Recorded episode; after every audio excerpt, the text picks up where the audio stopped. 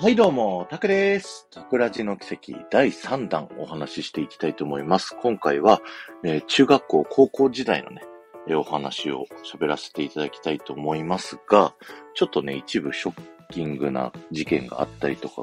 するので、まあ、注意して聞いていただけたらなと思います。えー、まず、中学校に入学した僕はですね、ラグビーを始めます。あの、その理由はね、前回の配信で言った通り、中高ラグビーやって、大学アメフトをやったらですね、オリエンタルランドに入れるということで、僕はね、その頃の夢がディズニーランドで働いて、ショーを作って人々楽しませたいというね、夢がありまして、それを叶えるために、じゃあラグビーをやろうということで、これまでやってきたスポーツは水泳だったり陸上だったりって、個人競技だったのから、チームプレーをね、初めて中学でやるっていうので、すごいね、あの、ドキドキしたし、もともと運動そんなに得意じゃなかったので、もう、あの、ラグビーってね、めちゃくちゃ激しいスポーツをね、こう、いきなりやってですね、まあ練習中でこう、すごいしんどくて、まあ、戻しちゃったりだとか、まあ、すごいね、体力的に、精神的に鍛えられました。あと、一緒に、こうね、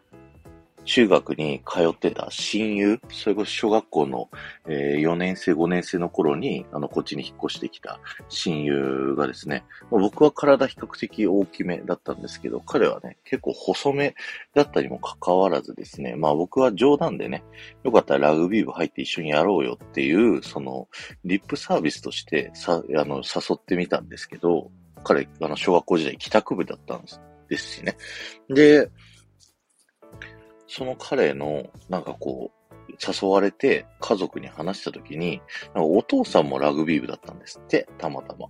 だからあの、入るってなって、個人的にマジと思ってびっくりしたっていう、そんな 記憶があります。あの、で、僕のね、別の小学校からの友達も何人かね、バスケットを小学校時代はやってたんだけど、なんか、その子たちもね、こう誘ったら入ったりだとか、僕がね、小学校時代から仲良くしてた子たちが結構みんなしてラグビー部入ったっていうのでね、あの、それで一緒に、えー、やっているんですけど、やっぱりね、練習しんどかったんですよね、僕の中では。あの、ラグビーってすごい走り続けるスポーツなので、僕もなかなか、あの、運動嫌いだったっていうところがあったんで、なかなかしんどかったんですけど、まあ、ポジションによっては、まあ、頭使うところもあったりとかするんで、そこの作戦とかね、考えるのはすごい好きだったんですけど、あの、ぶつかり合ったりだとかね、あの、ボールを奪い合ったりだとかね、そういうのは、まあ、結構しんどかったなっていう記憶はあります。ただ、僕の中で、あの、なんかそういう、なんて言うんだろうな、悪い部分というか、その勝負の時は、結構、あの、冷静に、あの、残酷なことをできる人間なんだなっていうのはそこで改めてね、あ、僕ってこういう一面あるんだっていうのが、こう思った記憶がありますね。で、あの、勉強なんですけど、小学校時代はね、あの、ほとんど勉強しなくても、そこそこ授業ついていけてですね、点数もそれなりに取れてたんですけど、中学校に入った途端にですね、まあそれができなくなります。まあ、勉強のね、レベルが上がっていくっていうので、当たり前なんですけど、あのー、国語、えー、社会とかがすごい苦手でですね、あの、数学はすごい得意でしたね。まあ、数学は勉強とかしなくても、なんとか、こう、計算式とかでね、こう、答えを導き出すことができたので、それがすごい得意でした。で、あとやった思い出としては、あの、一人ディズニーデビューを、中学校で初めてします。まあ、おじさん家に一人で泊まりに行って、おじさんが仕事あるんで一人でディズニーにも行って、こう遊んでくるっていう感じでね、その頃やったり、やってたイベントっていうのが、ドナルドのスーパースプラッシュっていうね、初めてこう、ゲストの人たちに水をかけて濡らすっていうね、そういったイベントやっておりましたね。で、中学校2年生になりましてですね、あの、だんだん部活がこう激しくなっていって、習い事をね、ちょっとずつやめていきます。そろばんだったり、あの、スイミングスクールだったりをやめてですね、まあ、書道はなんとかね、あの、所属だけはしてなかなかいけないみたいなので、続けてはいたんですけど、だんだんと、あの、部活をね、こう、一生懸命やんなきゃいけないっていうことで、えー、ディズニーにもね、だんだんと行けなくなってくるんですよ。って言っても夏休みには行ってて、あの、バズ・ライトイヤーの夏の大作戦とかね、こう見てるんですけど、で、あとは、あの、ディズニーにね、こう行けなくなってきたので、その頃ね、ネット、インターネットで動画っていうのが出だした頃だったんですよ。で、そこで見てハマったのが、D ポップマジックっていうね、イベントだったんですよね。それはもうめちゃくちゃドハマりして、あの動画でディズニーを体験するっていうのをそこで覚えましたね。あの、その頃ね、あの、チップデールズハウスっていうホームページがあって、あの、アトラクションにね、こう乗ってる様子も全部動画にこう押さえてくれるっていう、すごいね、あのー、人がいたんですよ。その人のおかげで僕はね、ディズニーに行けないながらもディズニーの、その、動画を見ることによって、なんとか正気を保ってね あの、頑張ってやっていました。そして、そしてあの、ショッキングな出来事、ここ二つ起こります。まずはですね、あの、おばあちゃんとね、僕は一緒に暮らしてて、で、お母さんがね、こう仕事で家にいないもんですから、あの、おばあちゃん子だったんですけれども、そのおばあちゃんがですね、ある日買い物に出かけてって、僕はね、こう、テスト前だったから勉強しなきゃいけないっていう勉強してて、で、ばあちゃんがね、いないから、ちょっとサボってゲームでもしようかなみたいな風にやってた時に家に電話がかかってきてですね、えおばあちゃんが交通事故に遭ったというね、あのー、知らせを聞きます。えー、買い物に行くね、途中の交差点で信号を渡ってる時に、あのー、車にね、こうぶつかって、で、脳をね、こう、地面に激しくぶつけたっていうことで、あの、ばあちゃんが障害を持ってしまう感じで、あの、緊急手術をして、もうそっから、どれぐらいだろうな、1年間ぐらいおばあちゃん入院したまま、あの、なんとか一命は取り留めるんですけど、まあそこからね、こう意識がこう、はっきりしないというか、自分のね、あの固有名詞、自分の名前とか、えー、人の名前とか出てこなかったりだとか、ちょっと会話してもね、うまく通じないとか、そういうちょっと障害を持つみたいな、そんな感じに、えー、なっててですね、僕も部活を一時期お休みさせていただいて、毎日あの、学校終わったら、おばあちゃんのところに電車で1時間かけて行って、あの、お見舞いするっていうような、そんな感じに、えー、なっておりました。はい。まあそれはね、もう今後ずっと続くんですけど、まあ、1年間ぐらい、1年もしてないのかな？半年ぐらいした後、まあ部活も復帰して、まあ普通に戻ってっていうような感じではありましたね。で、えっ、ー、と、もう一個あった、あの、ショッキングな事件っていうのが、あのー、僕をそのラグビーとアメフトの世界に、こう、教えてくれた、その、おじさんですね。そのおじさんとですね、お母さんが実は不倫関係にあったということが、そこで分かってですね、なんかうちがデジカメが一個あって、そのいろんなね、旅行とかディズニーとか行くときに使ってたんですけど、そこある日ね、そこのデジカメの中に、そのおじさんとお母さんの、まあ、不倫現場ですね。まあ、ストレートに言うと、ベッドの上に一緒にいる写真がね、こう、写ってたんですけど、それを見て僕はかなりショックを受けましてですね。まあ、うちのお母さん一人身だったんで、まあ、よかったって、よかったでもないんですけど、で、向こうはね、あの、別で家族がいて、まあ、不倫みたいな感じだったんですよね。で、それにすごい僕はね、中学校中学生ながらすごいショックを受けて、ショックを受けたんですけど、その時の僕の判断で、見なかったことにしたんですよね。ずっと心にそれをあの、これから抱えたまんまですね、あのー、普段何事もなかったかのように過ごしていくことになります。だから、ここら辺から僕のね、あの、ちょっとおとなしいタイプの子だったんですけど、さらにそこに拍車がかかってですね、あの、あんまり人と喋らなくなっていきます。あの、周りの人とは喋らずに、まあディズニーの動画を見て、そこではすごく明るく、えー、ディズニーの音楽聴きながら家で一人で踊ってるとかの時はすごく楽しくやってたけど、部活とか外の世界、えー、お母さんに会う、えー、そのおじさんに会うという時とかはもうすごく静かみたいなえー、そんな生活を送っておりました。で、中2から中3かけるぐらいでですね、そろそろ受験を意識しなきゃいけないということで、えー、塾に通い始めます。で、塾はね、こう、家から自転車で行く距離の、あの、民間の人、あの、どっかのなんとか塾みたいなやつじゃなくて、まあ、個人でやられてる塾に、こう通っててですね、まあ部活終わりに部活の友達何人かもその塾、同じ塾通ってたので、そこに通ってね、たりしてました。で、そこでね、あの中学生の同級生の女の子とかもこう一緒の塾になったりとかしてて、うんと、その塾のね、お父さんとかがこう帰り迎えに来てる様子をこう横目見ながら僕チャリで帰ったりとかしてました。で、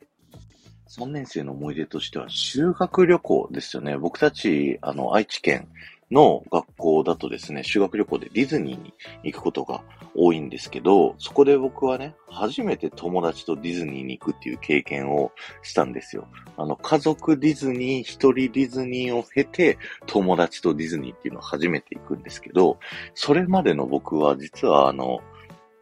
絶叫系とお化けが苦手だったんですよね。だから、スプラッシュマウンテンはちっちゃい頃南部の歌が大好きだったから我慢して乗ってたんですけど、ビッグサンダーとスペースマウンテンは意地でも乗らなかった。あと、ホーンテッドマンションも意地でも乗らなかったんですよ。なんですけど、すごいディズニー好きで詳しいって言ってたやつが友達と行った時に、それ乗れないんだよねって僕の中で言えなかったんです。で、そこで初めてね、あの、さもいつも乗ってるかのように繕って、初めてドキドキしながら、あの、スペースマウンテン乗ったんですけど、意外と楽しかったんですよね。あの、あ、こんなもんなんかって、ディズニーの、あの、ジェットコースターってあんま縦に落ちないで横にこう激しい系の、あの、ジェットコースターが多かったんで、あ、そんな怖くないぞと。全然楽しめるじゃんっていうので、こう乗って、で、ホーンテッドマンションも乗って、あ、全然これだったら大丈夫っていうの分かって、で、その後ビッグサンダーも乗って、あ、これも全然楽しいみたいな感じで、中学校の修学旅行で初めて絶叫系とお化け屋敷入って、あ、これはいけるわと思って、そこで全てのディズニーアトラクションにね、えー、乗れるようになったっていうのがあります。で、その頃ディズニーはね、あの、20周年だったんですよね。で、ミッキーのギフトオブドリームスっていうシンデレラ城の前でショーがあって、これね、初抽選だったんですよ。このディズニーの、えー、ショーが抽選制になったっていうので、で、それドキドキしながら受けたけど、あの見事当たってね、ミッキーのギフトオブドリームス見ることができて、すごく良かったなっていうふうに思ってます。で、別の機会で夏にですね、あの、また家族でディズニー行った時に、ブレイジングリズムっていうね、ミッキーが炎を操りながら、こう、すごいね、シンデレラ城前でみんなで踊るっていうショーがあったんですけど、そこでね、もうまたディズニー小熱が再熱してね、すごい楽しかった、そんな記憶があります。えー、まあそんなこんなでですね、あとは高校受験を迎えるんですけど、高校受験は僕はね、推薦で行くことになりまして、まあ家の近くのね、チャリで行ける、えー、高校を選びます。で、推薦ですと軽いテストと面接でね、あの、なんとか合格することができたので、僕の高校受験はなんとかね、こう、無事に終わりまして、で、部活ですね。部活の方が先かな、多分ね、順番で言うと。あの、部活もですね、僕たちの代は、そんなに期待をされてなかった。先輩たちがすごかったから、先輩たちはね、すごいこう活躍を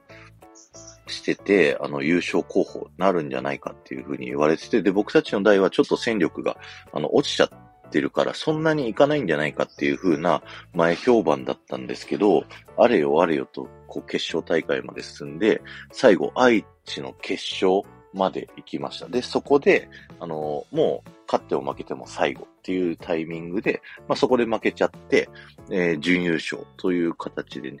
あの、終わりました。で、卒業式ではですね、あの、なんと、あの、今まで一切、あの、女の子の話出てこなかったんですけど、あの、第2ボタンをね、あの、欲しいという女の子を言われましてですね、あの、第2ボタンあげました。あの、こう、中学校時代ぐらいからね、あの、一切部活が忙しくて、あの、すごい興味はあったんですよ。その、いろんなところ目覚めたりとかはあって、こう、恋愛はしたいなって思ってはいたんですけど、部活でそれどころじゃなかったっていうのがあって、あのー全然そういったこと3年間のうち何もなかったんですけど、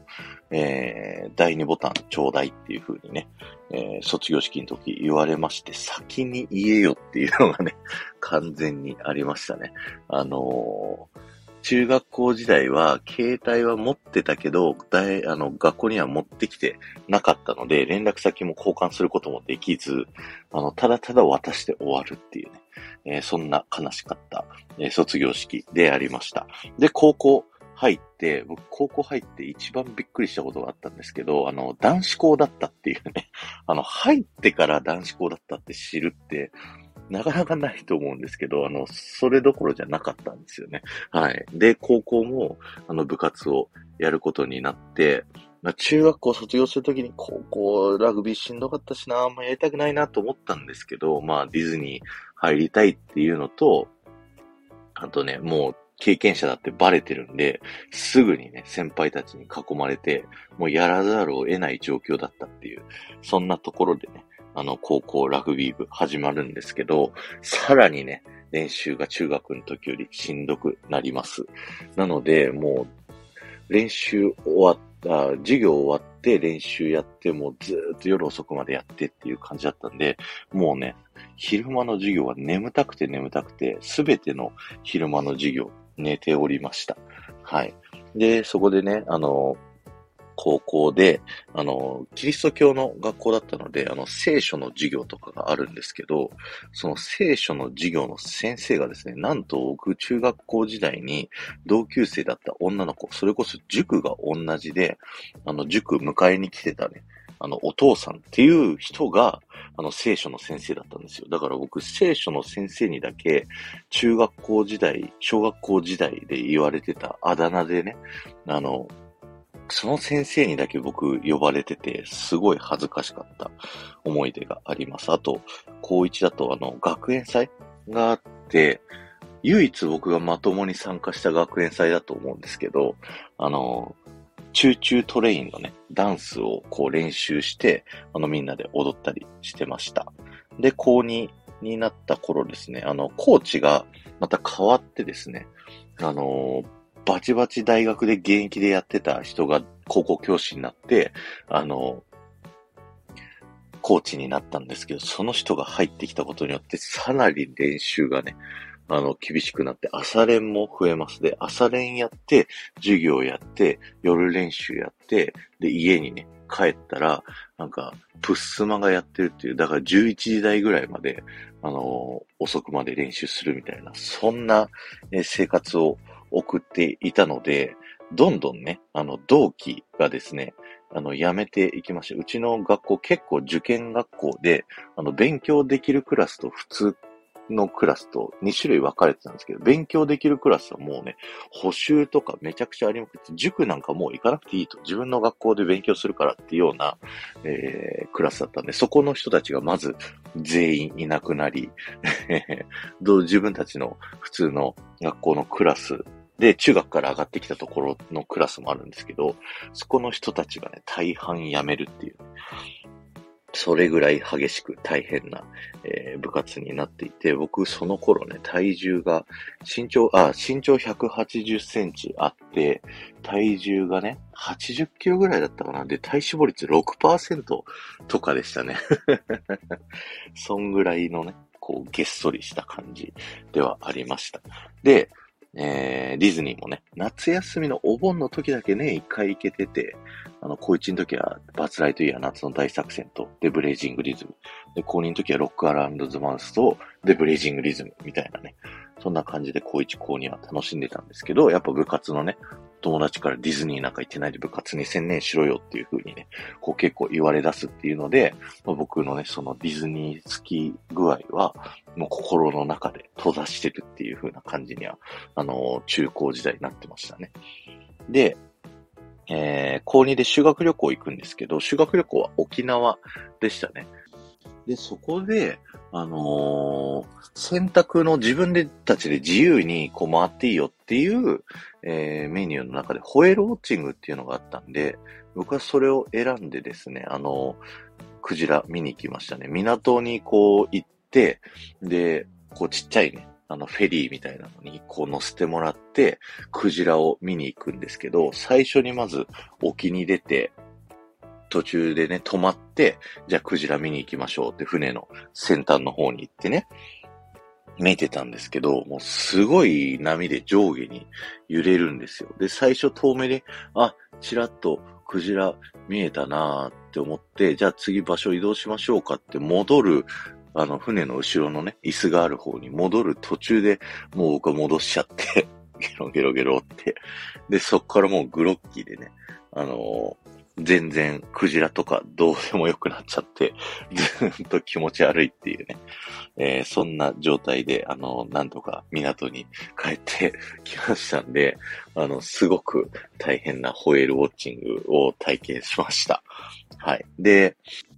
部活のコーチからもね、お前らあの、沖縄で走っとけよっていう風に言われてたんで、ホテル朝5時にね、こう部屋でラグビー部の友達みんな起こし合ってて、あのー、ホテルの横の港でね、こう、真っ暗な中、あのー、ランニングをこう、砂浜でランニングをして、で、日がこう砂浜の先の海からね、太陽がこう上がっていくのをこう見るっていうね、そんな思い出がありました。えー、そして高3になってくるといよいよ大学受験になるんですけど、えー、まずね、その日大アメフト部っていうのを、その浮気、不倫をね、目つぶってるおじさんがこうちょくちょく家に来るんで、まあ、そんなにこう会話してなかったんですけど、僕そこのルートで行くって決めてたんで、まあその人にこう連れてってもらって、あの、日大のスポーツ推薦を受けるんです。で、監督とかに挨拶させてもらって、あの、スポーツ推薦受けたんですけど、まあ、どうにも返事が来ないと。うーん、まあ、そこ落ちちゃったのかなみたいな感じでね、こう、まあ、いいともダメとも言われないまま、ずっと、あの、その時が経っちゃって、で、指定校推薦っていうのがうちの高校はあって、その内申点によって、えっ、と、この学校推薦受けるよっていうのが結構充実した高校だったので、まあそれで日大をね、じゃあ受けれるよとなって、じゃあそれでじゃあ行きますわっていうので、日大の理工学部数学科というところに入ります。で、その人のつてを通じて、まあ日大アメフト部にも、まあ入るっていう風になりました。はい。で、ラグビーの最後の大会もですね、あるんですけど、まあ、そこはですね、僕たちは県の大会ベスト8まで行ったんですけど、そこをベスト4を決める大会でですね、その年に優勝する高校と当たってですね、まあ、負けてしまって、まあ、引退をするっていうような、えー、形ではありましたね。まあ、そんなこんなでですね、あの、中学、高校は、ラグビーをあんまりスポーツ好きじゃなかった、あんまりチームプレーとかやってこなかったけど、まあ、オリエンタルランド入るために一生懸命頑張る。ただ、ディズニーにね、こう自分のモチベーションはディズニーだからディズニー行ってたらすごいこうみんなからね、ああだこうだ言われながらも、